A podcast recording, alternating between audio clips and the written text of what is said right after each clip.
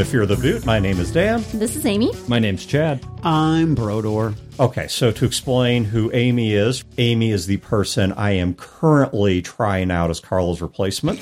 So That is hard f***ing core, man. That's how you know that your relationship is pretty good out of the gate. The fact that she didn't stab you. no, no, the dude, that's something that I Yeah. appreciate her hmm. appreciate about her in general is you, where I typically lose women is my sense of humor, and she can actually take it and dish it back. Now we're Except when we're both drunk. Yeah, well, because then you just become. I get more belligerent and you become more incoherent. So we've got to work on that. We do. but so far, so good. All right. So what we're going to talk about. So this is going to be a, a bonus episode, which you probably already gathered from the mm-hmm. intro. And what we want to talk about is a para gaming issue, not paras in handicapped or falling out of a plane, but paras in semi related to, like paramilitary, which is why do we as gamers put up with so much BS from not just other people in our hobby? Forget that, right? I'm not talking about you're at a convention and you're dealing with hundreds or even thousands or tens of thousands of people. I'm not talking about that. I'm not talking about you walk into a game store and you start an open gaming table. I'm not talking about you go into an organized play event and you're at a table with whoever signed up for the event. Those levels of tolerance are a completely different animal because you're trying to be accepting of all kinds of people, assuming they're not being horrible. And on top of that, it's what, three, four hours and you're done. You just got to roll your eyes and walk home with a story to tell. I'm talking about our friend groups, the people that Isn't we hanging out for three or four hours and putting up with it the crux of tolerating bad behavior from geek fellow well, geeks? Well, except I for the fact that I want to. Par- I, it's it's not that I'm saying that's acceptable, right? Yeah. I'm not saying that we shouldn't. In balance in all things, I think there's there's a point where we have to tolerate, and then there's a point where we need to speak up. And, and I don't want to unpack that. I, hold on, hold on. I'm, I'm not going to let you talk because I know you're going to say something. I'm not. I know you're going to say something horrible. I wasn't. smart. I wasn't. We're gonna we're doing a bonus episode, so I was very on point. Okay, all right, go ahead. So It's very magnanimous of you. No, no, no. It's, it's totally gone. I forgot. Okay. no, you have. No. I actually have don't it. remember. Now he's I- being passive No, aggressive. no, no, no. I had a No, I really. was- uh, no, I, I had a. I, so here's the here's the situation, is that we're Star Wars fans, right? I'm not. And so we Uh, you love your moisture farm. That's because it's the best idea in Star Wars. we understand Everybody what it needs is like to love things that are made from people who generally have shitty ideas. But there's a good idea that comes out once in a while, and gaming for me is the same way. Most of the people that I game with have really fucking stupid ideas, but occasionally they throw a lightsaber at me and I'm like, okay, you're a fucking stud. That is awesome. All this Jar Jar Binks bullshit that's coming 20 years down the road, totally worth the lightsaber. totally. Right? And that's what happens. Right, right, all right. I'm just trying to limit the topic because of the fact that we want to, I, or I want to deal with a specific thing, and what randos do is a great topic. It's a different topic, and people who have genuinely bad behavior, they're being racist, sexist. They're whipping out guns at the table. Pooping themselves. Yes, w- all these horror stories. Real story. Yeah, go over to Happy Jacks if you want to hear the gaming nightmare. Or. Chris Hussey. yeah, or Chris Hussey. There's some oh. freaky- Don't game don't game with people that are too old or too young that they have to wear fucking diapers. That's Hussey's problem. That's pretty old or young. That's Chris. Hussey's problem. Yeah. Uh, I, okay, we'll have to let Chris Hussey do some kind of rebuttal eventually. but He's not allowed around butts. but the, the and I just said but the, the Speaking of people who sniff chairs. All right, but what we're talking about here specifically, right, is why is it within our friend groups, the people we regularly associate with, do we put up with behaviors that may not be clear? This is profoundly unacceptable, but it is unacceptable. So once again, they're not pulling guns on people. Yeah, it's not like they're not. illegality or or literal like just horrible. yeah, this is not somebody shows up. There- like gaming sins. Yeah, yeah, yeah. So the, these are people who are disruptive. These are people who are obnoxious. These are Phones people, was the example. uh, phones was the example, or these are people who are pedantic about the rules, who are overly argumentative. Once again, we're not talking about people who try to stab you or show up in their clan robes. That's not what we're discussing here. No, what we're talking about is that it's COVID and things are coming out the other side, and you're trying to put a role playing game together, and you reach out to one of your friends who has that's his seat at the fucking table. It's his seat, and you love him, and you know he's a talker, and you know that this conversation is going to be extremely difficult. And so you're on the phone with him for 10 minutes and 27 seconds. You asked him a simple yes or no question and you don't have an answer. And he's at work and he's driving down the highway and you get disconnected. So he calls you back and you're on the phone for another 12 minutes and 33 fucking seconds and you still don't have an answer to your question. And you think to yourself, even though you swore to God you would never say these words, do you know who I am? do you know how many fucking people in the St. Louis gaming community would fucking put two COVIDs in the back of your head to sit at my goddamn table? You motherfucker, and you're listening and they know you know who I'm talking about. You fucking asshole. But I love you. And so we worked it out. But it made me mad. And like I didn't talk to him. I was going to say every, everything about this story sounded so totally just you know theoretical. Right. I- What I didn't- if it just happened to I didn't- exactly and a I- ten and I minute and didn't- twenty two I didn't talk to him for two weeks, but I just thought like I I've never been popular. I've never been attractive. I've never been good at most things in my life, but there really are from my life. You have in- beautiful hair. Thank you. In the St. You Louis nice gaming community. too. Thank you. You're a good interviewer. There, there are people. You're a really nice person. There are people. I actually really like you a who lot. literally. I mean, I, if I wanted this dude fucking disappeared, I could put on Facebook, get rid of person X, and you have a seat at my D and D midnight game table. I mean, I could have a litany of people fucking killed. I know, and I got disinvited before even showing up. No. because you invited me to your D and D game, and then suddenly was the last I ever heard of it. What are you talking about? D and D game? I don't even know what. You, I, I, honestly, I do not no, know. you- You thought you were in a relationship with him. These two are actually a married couple. Yeah, no, seriously, you you invited me like, hey, do you want to join my weekend game? Where I'm like, yeah, I totally do that, and then that was the last I ever heard of it. I don't remember that conversation. I, will- swear to God. Oh, their makeup sex is I feel amazing. bad. I do But- sincerely. all right, but let's get back to the topic here, which is there's people in our gaming groups that have behaviors that are obnoxious, that are disruptive, that are hurtful. Once again, it's not necessarily a black and white sort of issue. Cell phones. Yes. And we just put up with it. We mm-hmm. don't confront it. We don't say, hey, something here needs to change. We all bitch about it behind their back. We all gossip about it. We all complain about it. We sit there and be passive aggressive about it. Somebody, you know, when they go to the bathroom, hides their phone or whatever just to be a douche, but we don't actually confront it. And why is that? So I have a thought. So I I'm not in the gaming world much yet. So that's a deep confession here, right?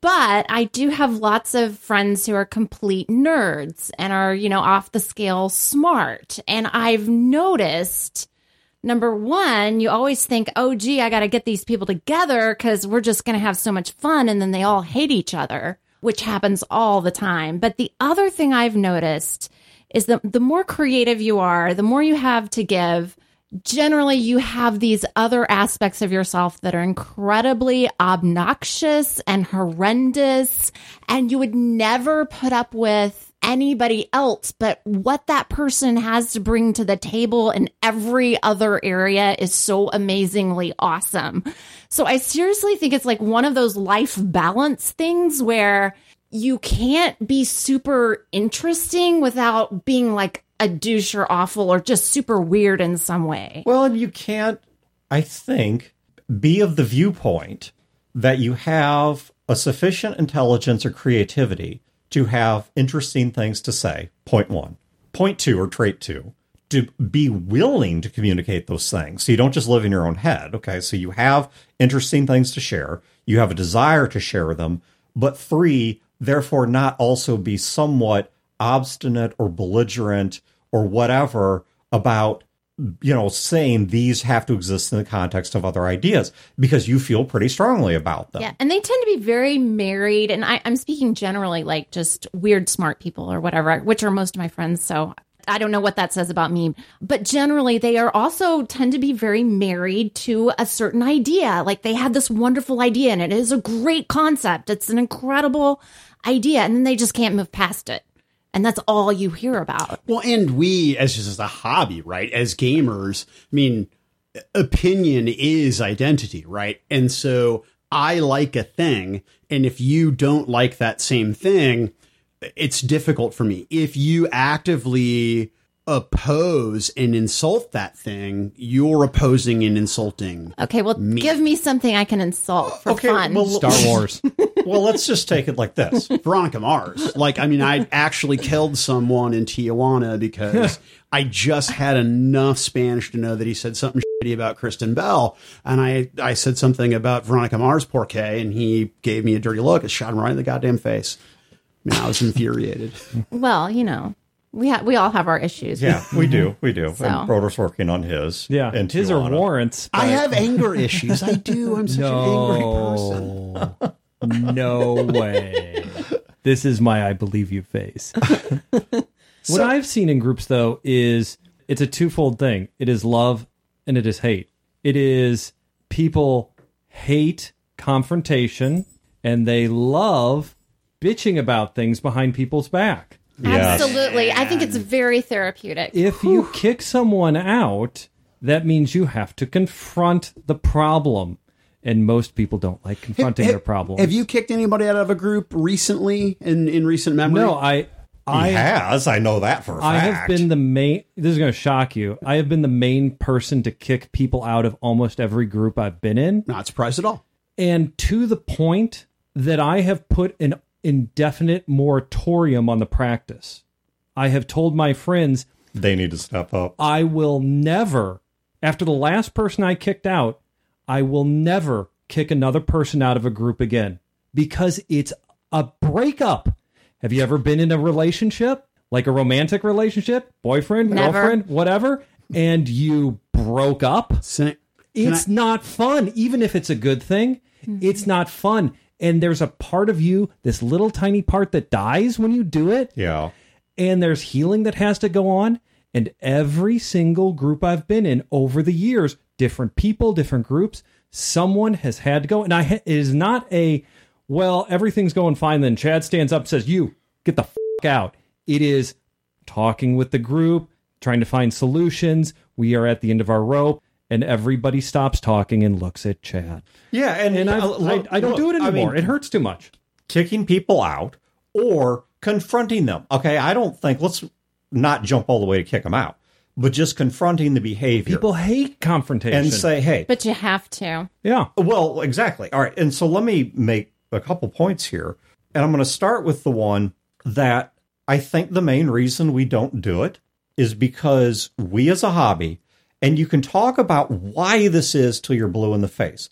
Is it because we're a lot of us are social outcasts? Is it just general human nature? Are we conflict averse individuals? You know, there's a thousand possible reasons why, and I'm sure they're going to be as diverse as the people that have them. But what it boils down to, and I'm going to say this very bluntly and say that until the past few years of my life, it was as true of me as it was of anyone. And so I'm going to cast a broad judgment on most people in our hobby. We are unethical cowards. I think it's I think it's global. And when I say unethical, what I mean by that, because ethics, as opposed to morality, specifically deals with social compacts, comes from the word ethos, you know, which means our context in society. Following a contract is ethical. Saving a baby at a risk to your own life is not ethical, it is moral. It- then it's a philosophical distinction, whatever. But point being, it is easier for us to treat someone in a way that is socially unacceptable than it is for us to find that courage and do the right thing and say to this person, you need to stop behaving this way or this behavior is disruptive. And I'm not saying you have to be a jerk. Maybe you do. I mean, maybe it's that bad. Well, there's there's levels of escalation, Sure. right? You know, mm-hmm. it's like it's the second game and someone won't get off their cell phone. You do not look at them and say, "You filthy motherfucker! I have a gun in the car." so it's either Get out of my or- house before I pop the trunk. right? You know that, that that's like a beyond sort of escalation. You say, "Hey, man, can you put the phone down for a minute? We're trying to play a game here." Yeah, or catch them afterwards and say, "Hey, loved your contribution to the game, the first game, but as of the second game, you know, mm-hmm. the cell phone's a bit much." And we Is the game boring? Is Facebook that interesting? And, and here's the thing I think we have hit a point, or maybe we've always been at a point, where our willingness to confront is so low that I believe it has made us fundamentally immoral people and unethical people because we will gossip, we will bitch, we will complain, and we will let the problems continue to fester and hurt many people in the process. It is a profoundly selfish act. I will say this. I've done this in the past and I will continue to do it because I think the analogy is important. I conflate gaming with fucking, right? I, but oh, but but but intimacy. but but intimacy, right? Like so here's the deal. I want to get laid and there's a tremendous amount of garbage that I will tolerate to get laid. Now, at some point, the bullshit and the abuse and the ugliness and the sameness and boredom, I, I'm tired of fucking you, but it's easier to fuck you than look for somebody else new to fuck. Gaming is the you and I same. have two very different views on sex. Yeah. gaming is the same way. I have a group of people who will game with me. I have a consistent thing. There is a variety of personality conflict and management issue and bullshit that I have to deal with, but I'm gaming, right? And the occasional time that I come is worth the effort to have all these people to come over. Brodeur, I Wait, just- wait, we I were on the know- gaming part of the metaphor, and you just jizzed on the character sheet, dude. I just want you I to know didn't need- the wrench is nowhere near you. All right, but I get what you you're will saying. you will tolerate Yeah. A tremendous amount of malarkey and grief to get something that you want Wait, if you're you value Brodeur it. obscene to Joe Biden slang. Th- so you will put up with in order to get the thing that you want, right? I want to have sex. I want to game and I am going to put up with her bullshit or their bullshit to get the thing that I want.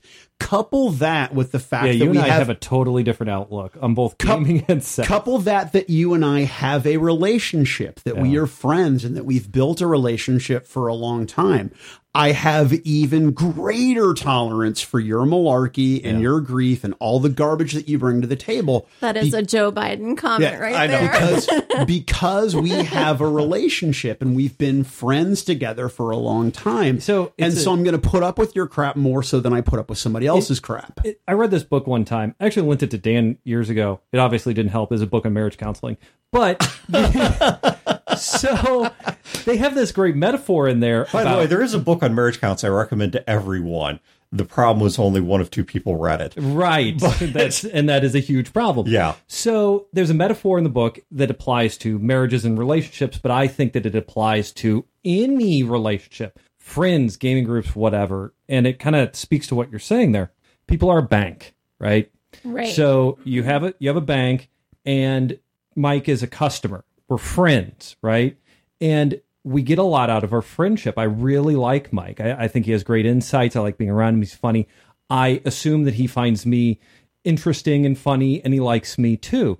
And the interactions that we have around that, that Mike has with me, puts money conceptually into my bank. Yeah. And it fills up an account.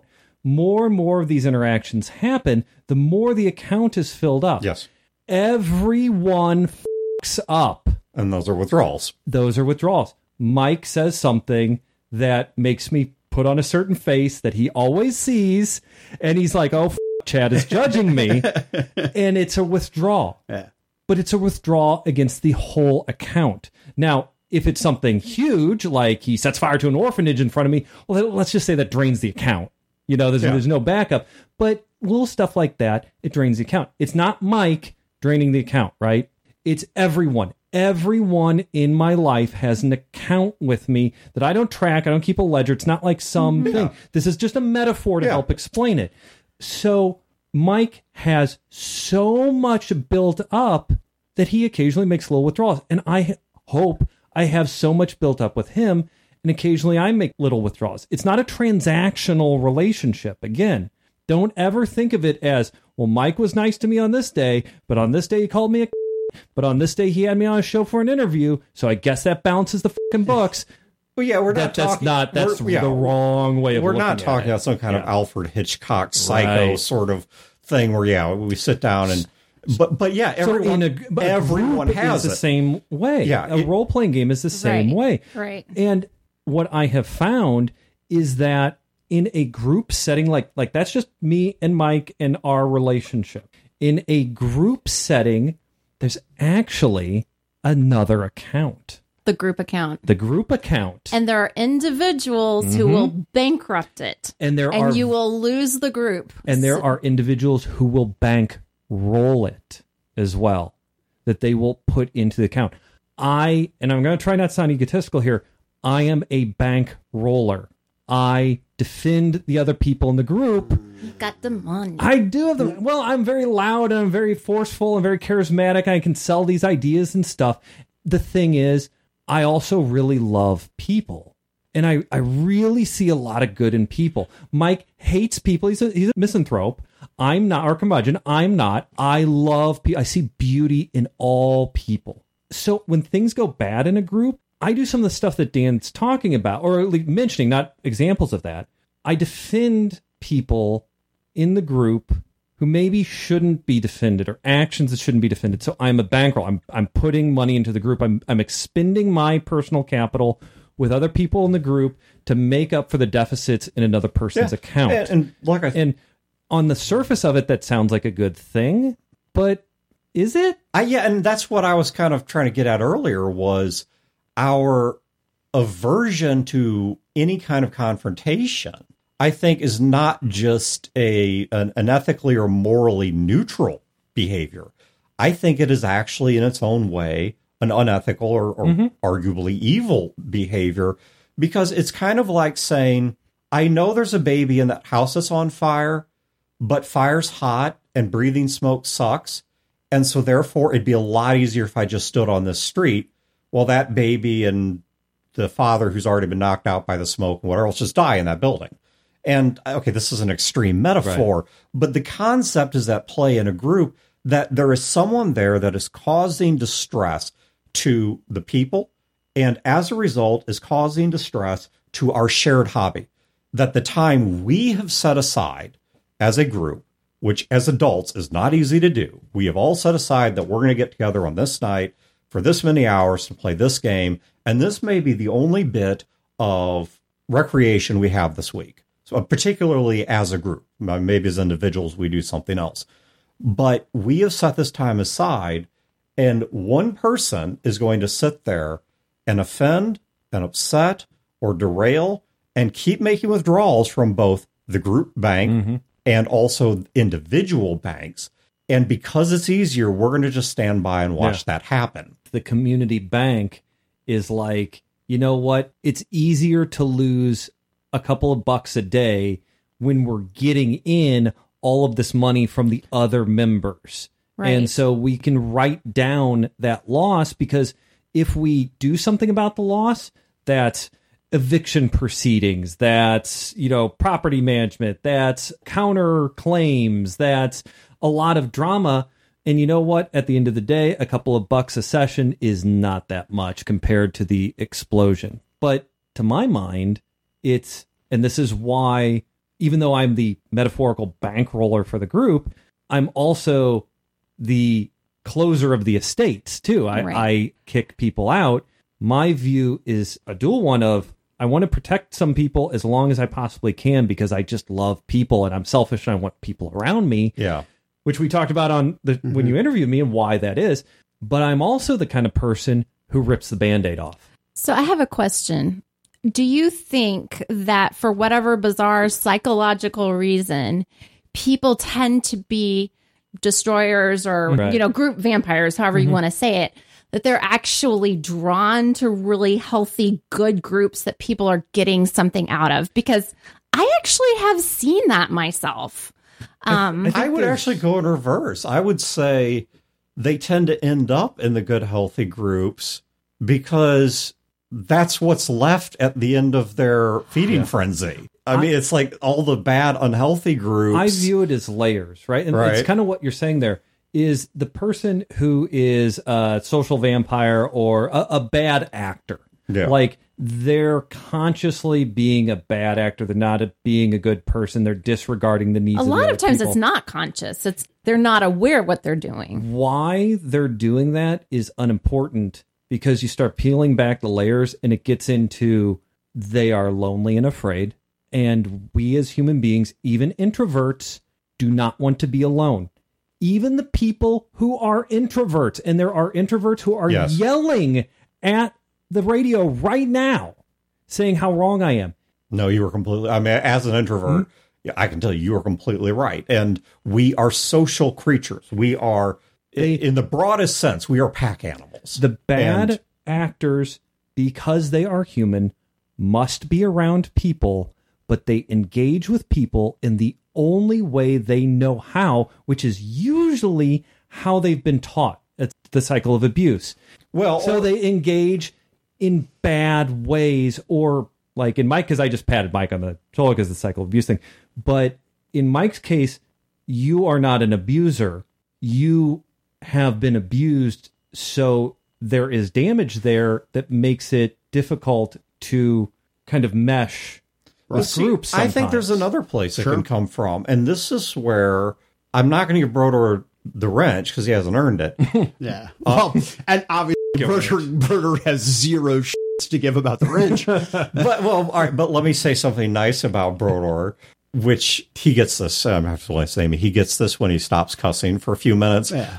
Needless Oh, to it's say, a reward. he very rarely Which gets this. has absolutely zero value, right. I mean, he might as well put a, No, a corn no, no. kernel This is a- from his f- butthole in my mouth. This is a totem of the suffering your mouth creates for me and Aisha. And That's a fair point. I want you you're- to hold it so you understand in just this hexagonal metal form that this is the icon of sin for you. when you put it in that context, then I do feel some semblance of shame and something That that. is the name of my new metal band, by the way, Icon of Sin. uh, nice, nice. All right, but but so all right, getting back to what Chad was talking about, I think you are absolutely right about the cycle of abuse, but I think there's another place it can come from, especially among people that are highly introverted Right. or not terribly No well social socialized. skill practice. They have either a no social skill or b they socialize with others in the way that they socialize with themselves. Right. That they take the mental processes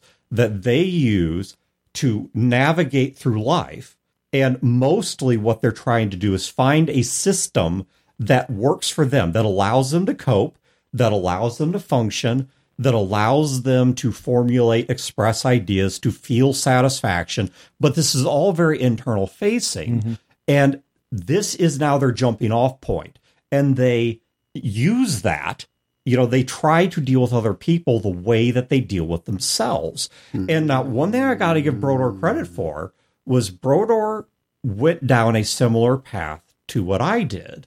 In that, yes, he walked away from his abuse with damage, but he also walked away from it with a revulsion for it. Right. And that was one of the things I had Him, to grow him past. and his brother broke the cycle of abuse. Yes. and that's Right. outstanding. and I came it's from a tragic that it happened. Right. but it's right. outstanding. But in my case, similar to Brodeur, now it's, the details are all different, but I came from a situation that was full of conflict, full of judgment, all these things.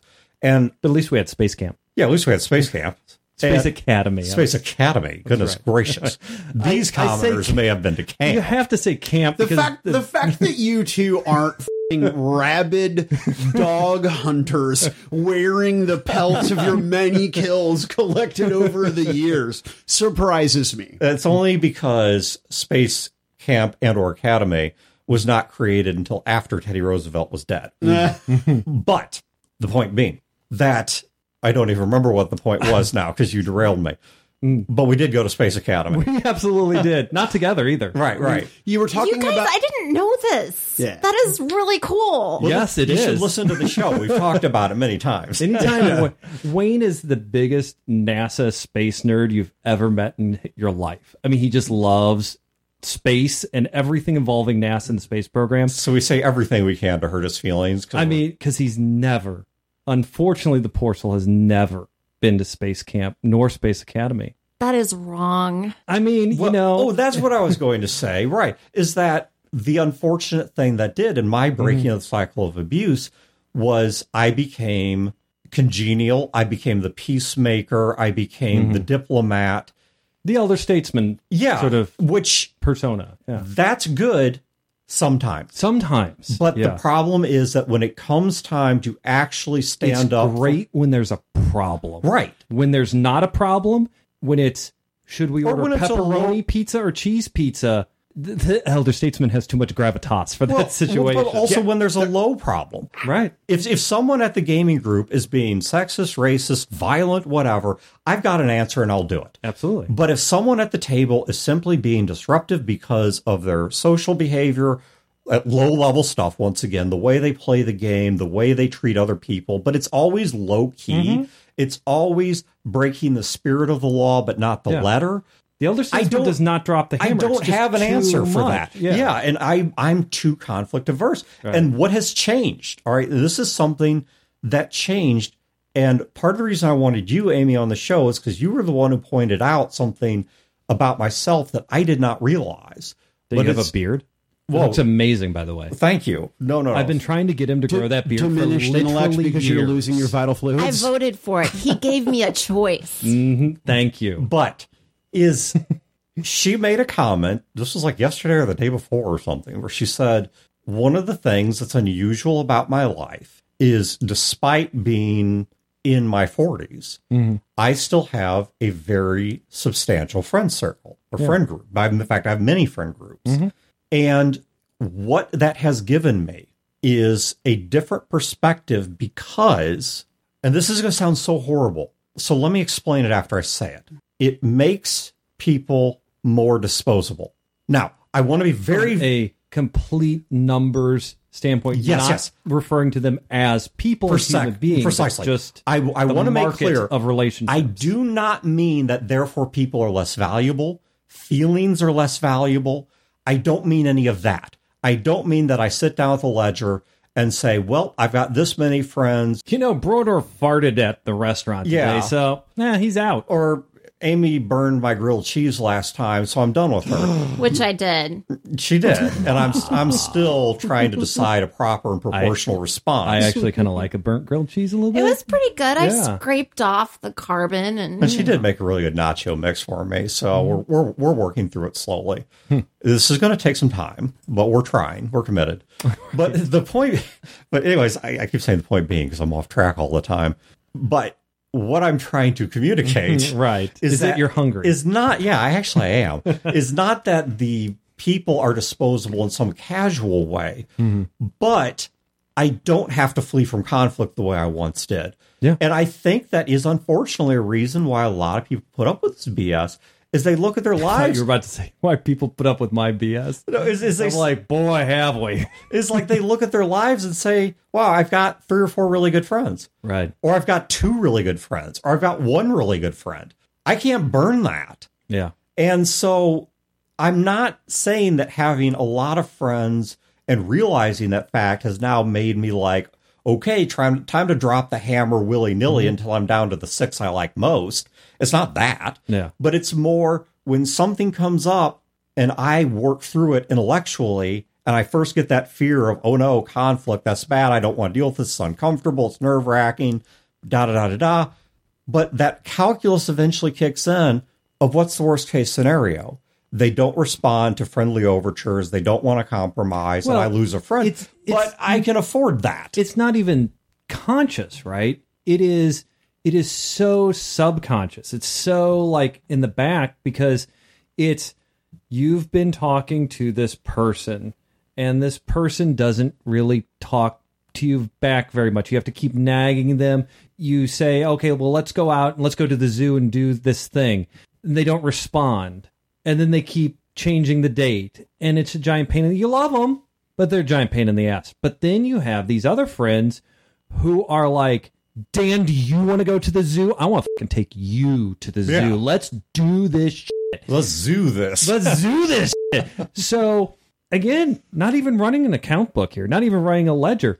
What is going to happen in these two worlds? Yeah. Eventually, the person who you're struggling with is going to just drift away. The other thing that you have to consider is that the other people at the table are as neurotic and dicked up as you are. So I don't know. I'm fantastic. you're very smart and Yeah. you're well read. Yes. Um, you've got a great imagination. I'm tall. And, and you're a very, Handsome. very. I'm getting Went to really space tired camp. of I'm you not guys talking about him. looking up to each I'm talking about the fan base. You're not in talking about me? No, I'm talking about the fan base in general, right? are you talking? But but, but you're also probably not. You know, you, you again. This is generalization, gross generalization. But you may not be that athletic. You may not be that confident. You may not feel that you're that attractive, right?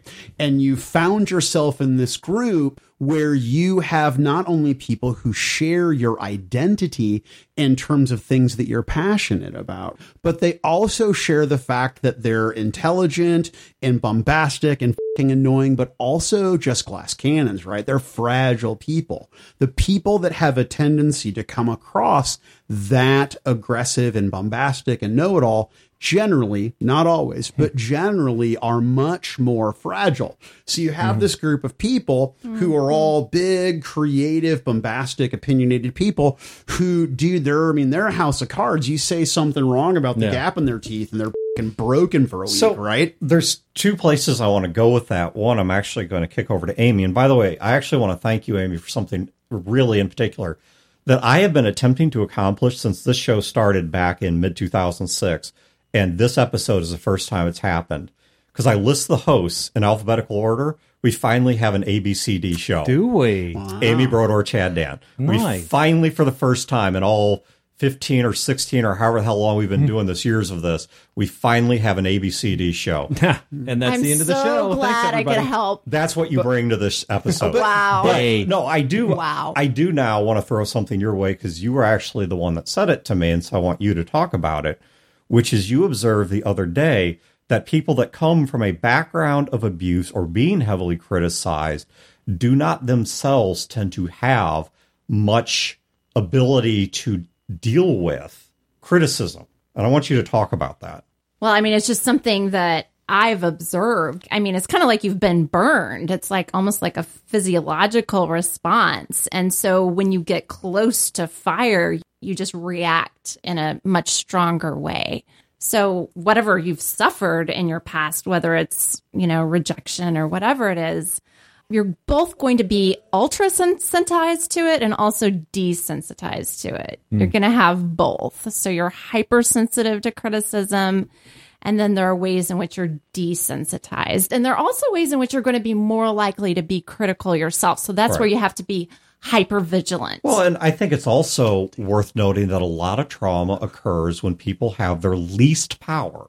Because people that have Definitely. power, Well, that's what abuse is. It it, it isn't about like it, say you get hit. Yeah. Say say someone above you hits you. I mean that sucks. It's terrible. It's physically damaging. But ultimately, it is about the removal of power. It- it's Precisely. the removal of your sense of safety. It's the sense of comfort, sense of of well being. and maybe it's because you're a child and you don't have the tools or the understanding or the resources to defend yourself. And it doesn't have to be physical violence, it could be emotional, whatever.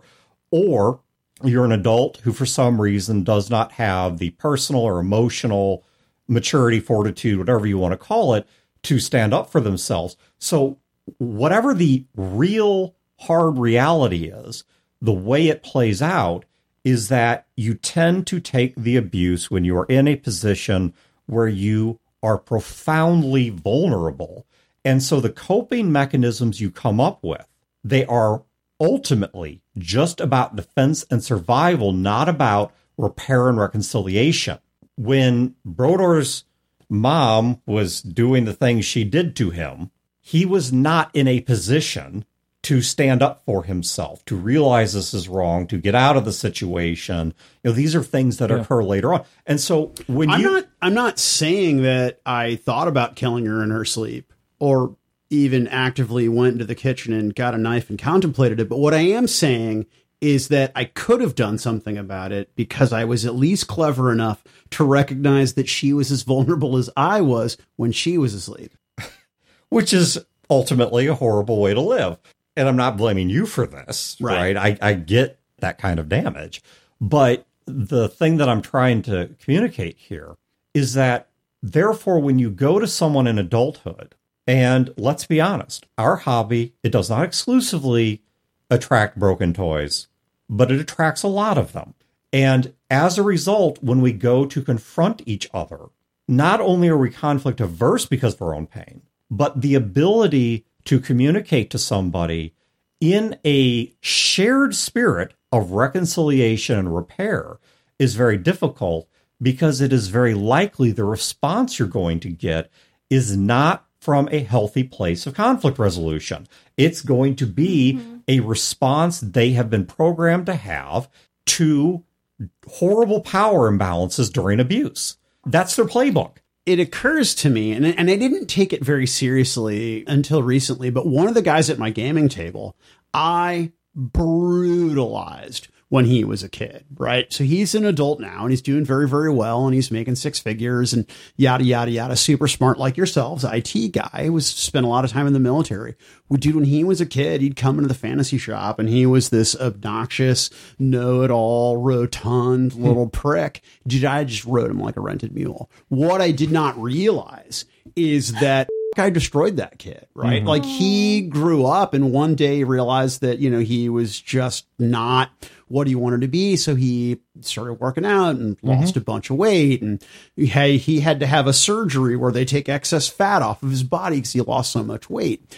And so he's got a scar that runs all the way around his body from excess skin that they took off. Wow. He bettered himself because I was so mean to him. You specifically. Yes, me Like, he- he specifically. came to you and was like, gosh. I, I did not realize. I mean, this kid had a terrible, terrible childhood, and I did not realize how much trauma that I visited mm-hmm. upon him. Right, which was terrible. And now he sits at my gaming table and wants to ruin everything that I do. I couldn't Excellent. imagine where that rancor comes from. but I guess the thing is, I, I mean, I don't.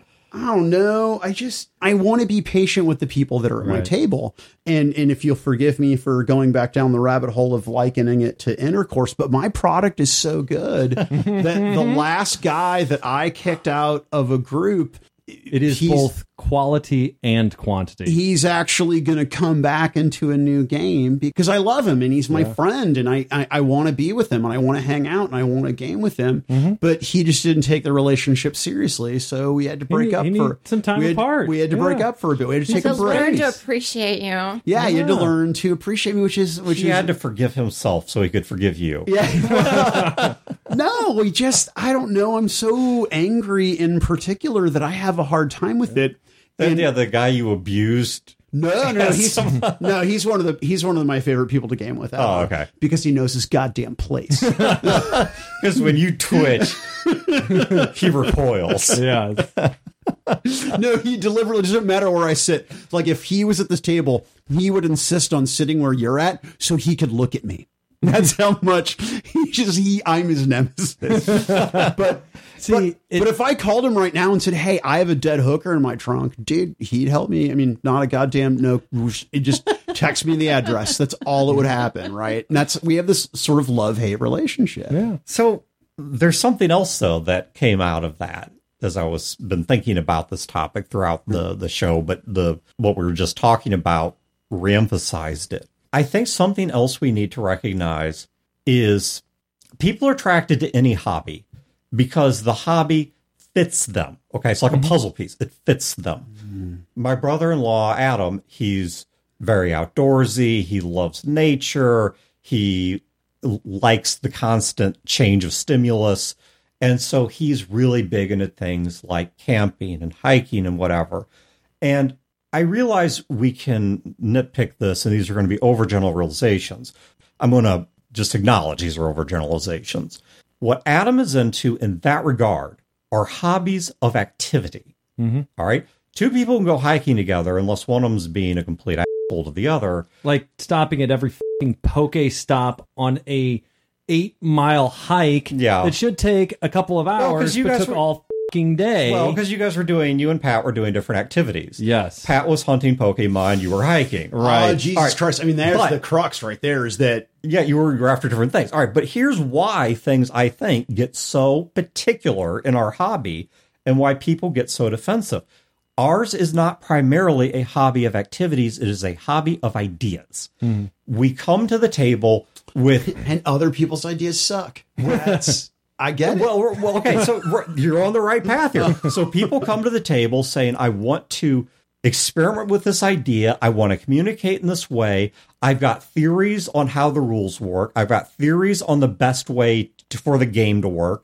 I've got particular goals for this game." Which may include saying, "Well, I need different people at the table to play particular parts."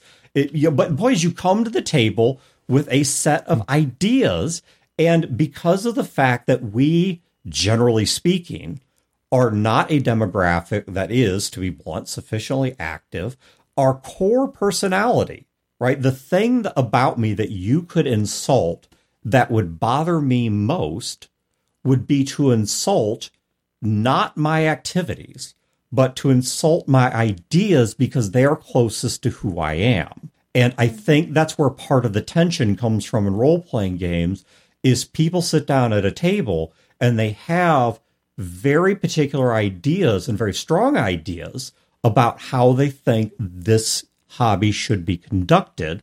And when someone comes along whose ideas are radically incompatible with that, one, I don't think we always do a good job of handling it. And two, I don't know for this reason that it always is even possible to handle. Now, I think we ought to make the attempt. I think we ought to try and mm. peacemake and find middle ground. that's that escalation that we were talking Right. about earlier. Because you I don't think- start by dropping the Right, hammer. give everyone a fair shake before you decide they're a lost cause, assuming what they did isn't absolutely profoundly horrible. Right. But I don't think we do that because I think when we hit that point where we realize or we feel like our ideas are being attacked, our views, our intellect, our creative output, whatever you want to label this as, is under attack. That tends to cut too close to the core of who we as a hobby tend to be. Well, and for me, I find that where I get confused is whether the critique is constructive or not, right? Mm-hmm. And I can get very, very pissy and get very, very mm-hmm. prickly hurt feelings. And it's pretty easy for me to go from zero to 60, where here I am bearing this thing that I've created that I have spent a lot of time, effort, and thought, and and you're crapping on it, right? But not only are you crapping on it, you're on a level crapping on me in in the time and the effort that I did. But then when you don't add something constructive on top of it, and you're just being shitty, even if that's not your intent, I am going to perceive it that way, right? I'm going to look mm-hmm. at it as in sort of a, a, critical, mocking fashion. If I'm going to take criticism or contribution, then it, it, it has to be productive Well, in I- some fashion. I think that a lot of people have that. A lot of people go through what you're you're talking about, and the problem that I see that people have with this, it's not you. I mean, it's just, just lot, most people, right? Is there's these layers of things, right? It's like you put a lot of time and effort into it. They're kind of crapping on it. They're not really adding anything to it. And what is actually happening here is there are a couple of different problems. We don't know what the solutions are. And instead of looking for the solutions, we are, for whatever reason, holding that inside of us. Well, yeah, because And this ass, because I've put all this goddamn effort Right. into this game, and you come over to my house and you shit up on my toilet But- every goddamn week and leave your fucking trash on my goddamn table. See- don't put forth any effort whatsoever, and then you have the audacity in my house at my table to be a fucking asshole. Oh, I lose my goddamn But- mind. So here's the problem. Definitely no wrench for you this episode. Here, here's the problem with that. And Okay? that's that's sixty. Yeah. So Yeah. so that that's the problem is that that story what the listeners are hearing right now is someone sits down at Brodeur's table. First time chapter 1, book 1, word 1 and they spill their drink and they don't really do a good job of cleaning it up. Brodeur's getting his fucking gun. which and is he's not, just go which is so- not true. Which is not true. But Yeah. what is happening, and I'm not part of your gaming group, I've never seen this, but what I'm going to guess is the reality of the situation here is that you have mini games over a long period of time, and you have multiple different small problems, and no one is finding any solutions to them. No one's saying anything about them because, like you said, hey, you got a game to run, man. You put a lot of your stuff into this, and players aren't doing anything about it because I'll go back to one of your big hangups, Dan, that I am totally on board with. Well, that's the game master's problem. The game master's the leader of the group who should be taking. Now, bullshit. We're friends. Everybody deals with this. Shit. I'll say on top of that, the game master in terms Is trying to run a fucking game. Yeah, they are carrying the heaviest load. Right. And now you also want So- them to socially right. coach. So you have these little problems, little problems, little problems. When you re- drain the vitriol from it, and when you dial it back and say, okay, we are not at chapter 20 of the explosive drama book here of Brodeur shooting someone. We're at chapter one and somebody spilt their drink. All of these things you listed, all of these things this this person, quote unquote, did. No, that's an amalgamation of many Right, right. gamers in my life. what I hear, because I'm not angry, every single one of those has a solution. Right. It no one is solving it. And then we go from chapter one to chapter two to chapter three to chapter four, and blah blah blah blah blah blah blah blah blah. And they've all piled up and they have all drained the money out of Mike's gaming group account. And there's no one there's no bankroller there who's trying to solve problems or defend people. And Mike is at the end of his rope because his bank is now insolvent and he's going to have to start firing people. It may collapse the bank. He sees this. Oh no, means- I'll I'll do what many other industries should do and tell the world to f- off, like what the tobacco industry should do. If we're so terrible, f- it, close the doors. We're done. I've quit more games because Yeah. of one person's shitty behavior. I'm not proud of it, right. but So But see, that's the whole point. You don't want to be in a situation where you drive people off. Yeah, Be- or- so you want to have the balls mm-hmm.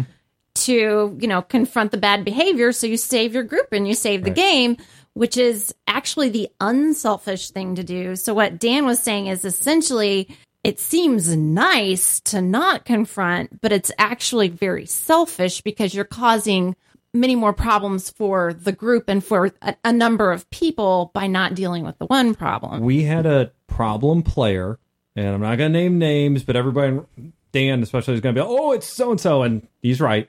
But we had a problem player in our group, and really, they were there for years, literally years. The problems never got better. We tried to solve some of them, they never got better, right? In fact, in some ways, they got a little worse. And it just is little things that added up over the years, over the years. And part of the problem was that the ostensive leader, who's not me, of the group hated conflict. Hated mm-hmm. conflict. Like if he had to put one thing on a piece of paper that he hated the most, it is conflict and confrontation. But he also loved bitching about stuff behind everyone, not everyone's, but, but behind their Yeah. back. You know, com- like you were saying earlier, the venting, the release, the the kibitzing, the the sort of group. It's like, yeah, we're in this together. Made for a very bad situation. It was almost unethical. When some of our group members were talking to a mutual friend of ours years later, after this person had finally, by me, been kicked out, we told him all these horror stories. All of our gaming horror stories. We were la- laughing about it, and he was like, "How long were they with the group?" Oh man, that was what five years, six years. He, he's like, "I would have kicked him out after the third session. Why did you let it, let it go so long?" I actually wrote a letter to the person that it was the breakup letter, right? Oh gosh. And I made now I have the theme song to the sitcom Dear John running through my head. the other pe- I made the other people sign on to the letter too. I was like, I'm, I'm willing to type That's it. f***ing metal. I'm like, I'm willing to type it. I'm willing to deliver it. You guys need to as- to Wait, this is sign a it. real thing. I thought you were talking metaphorically. No, this happened. No, this happened. This happened. Wow, a real breakup letter. Okay. And it even wasn't a breakup letter so much as here are the problems we are having. I don't know what the solution is. but the onus was on him. It was like, hey, if you've The- got a solution, Yeah, yeah. I mean, I didn't actually say you know, you're out. But I've said, you know, here's these problems, right? I think I've made this joke before, but I really do want to do a job like George Clooney and Up and Away. Isn't that the name of the movie? Or, mm. or, or Yeah. yeah. So, because his job is to f- fire people, mm-hmm. right? And I just want to be the guy. I Great roll. movie, by the way. I roll into your town and I kick people out of your gaming group for you. So instead of okay, so you, before you've talked about being a GM for hire, Yeah. now you just basically want I'll to be do in probably both. You just want to be an a hole for hire. I'll just Well, be like, so I'm like, I'm I- like, listen, Amy, it's not, it's not working out. You're not in the game group anymore. I'm really sorry. Actually, that's the great thing about the movie, right? Is that at first, yeah, this guy is the devil. This guy is the a hole for hire who caps people in the back of the head in mass when there's mass layoffs because the bosses are too cowardly to do it. Yeah. And so the movie sets him up to be this just king jerk, and he he has like uh, someone with him who he's like training. And through the course of the movie, he's like, you find out if you're being a jerk, you're doing it wrong. Right. You know, these are human beings, and they will get fired. They, they're being laid off. It is happening. Yeah. Do you want an anonymous email saying get out, or do you want a human being to look at them and who can let them down, or to to handle the situation? It's Yeah. like this is what's happening. It's not your fault. There's mass layoffs. Here's the severance package, and here's what is going on. Well, You know, here's the honorable exit. this situation is different though, because I'd be like, well, listen, Carl, it's it's about your hygiene. right. It's about the fur on your teeth, and we're not Oh. gonna let you play in the group anymore. Yeah. Yeah, we're sorry. Actually, that's a lie, Carl. we're not Oh, sorry so at all. that reminded me of what I was trying. The point I was getting at with the letter, though, was in the letter I said because this has been going on for years. The whole unethical thing of yeah, you should have taken care of this many years ago. I said this is our fault. This isn't your fault. This is our fault, and this wasn't like oh. It's not you, it's me, sort of thing. No, I was, I, to this day, I'm serious.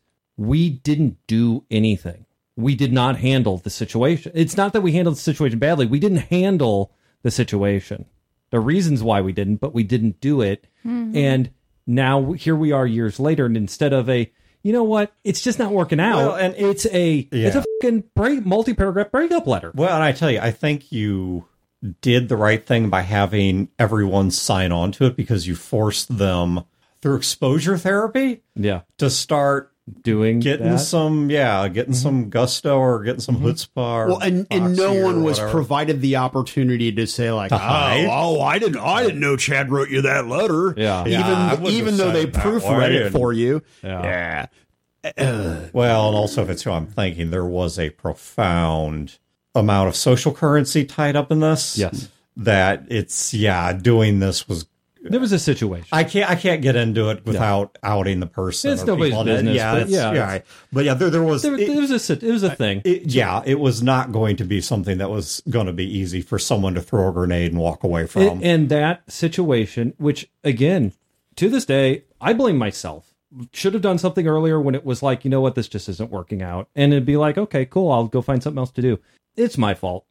That was it. That was the last line. That that was the straw that broke the camel's back. That's when I said I will never kick another person out of a group again. Other people will have to take that up. But I would support it, but I'm not going to do it again. Well, and I think that the the important lesson for me, when I was doing management talks with Gamma, I would tell people this: that look, the more challenging the conversation, the more you're dreading the conversation, the more important it is to have with that person, right? That's how significant it is, right? So mm-hmm. they just so fight into that ambush. But also, if your employees suck, ultimately it's your fault. If the people playing at your table aren't participating in a fashion that you appreciate or that your group appreciates, well, is exactly as you pointed out, you're the responsible parties for allowing the behavior to occur. Yep. Take Yeah. that, Dan. No profanity, maturity, wise. Oh, now Ah. here at the here at the end of an episode where people are going to feel like they're on a damn submarine picking up comms traffic. Yeah, no, it's going to sound like they've got dueling sonar systems that are trying to put on a rave, all the while they're getting Morse code It's, transmissions. it's absolutely brilliant. You start off the episode saying intelligent, you know, even-handed things. yeah.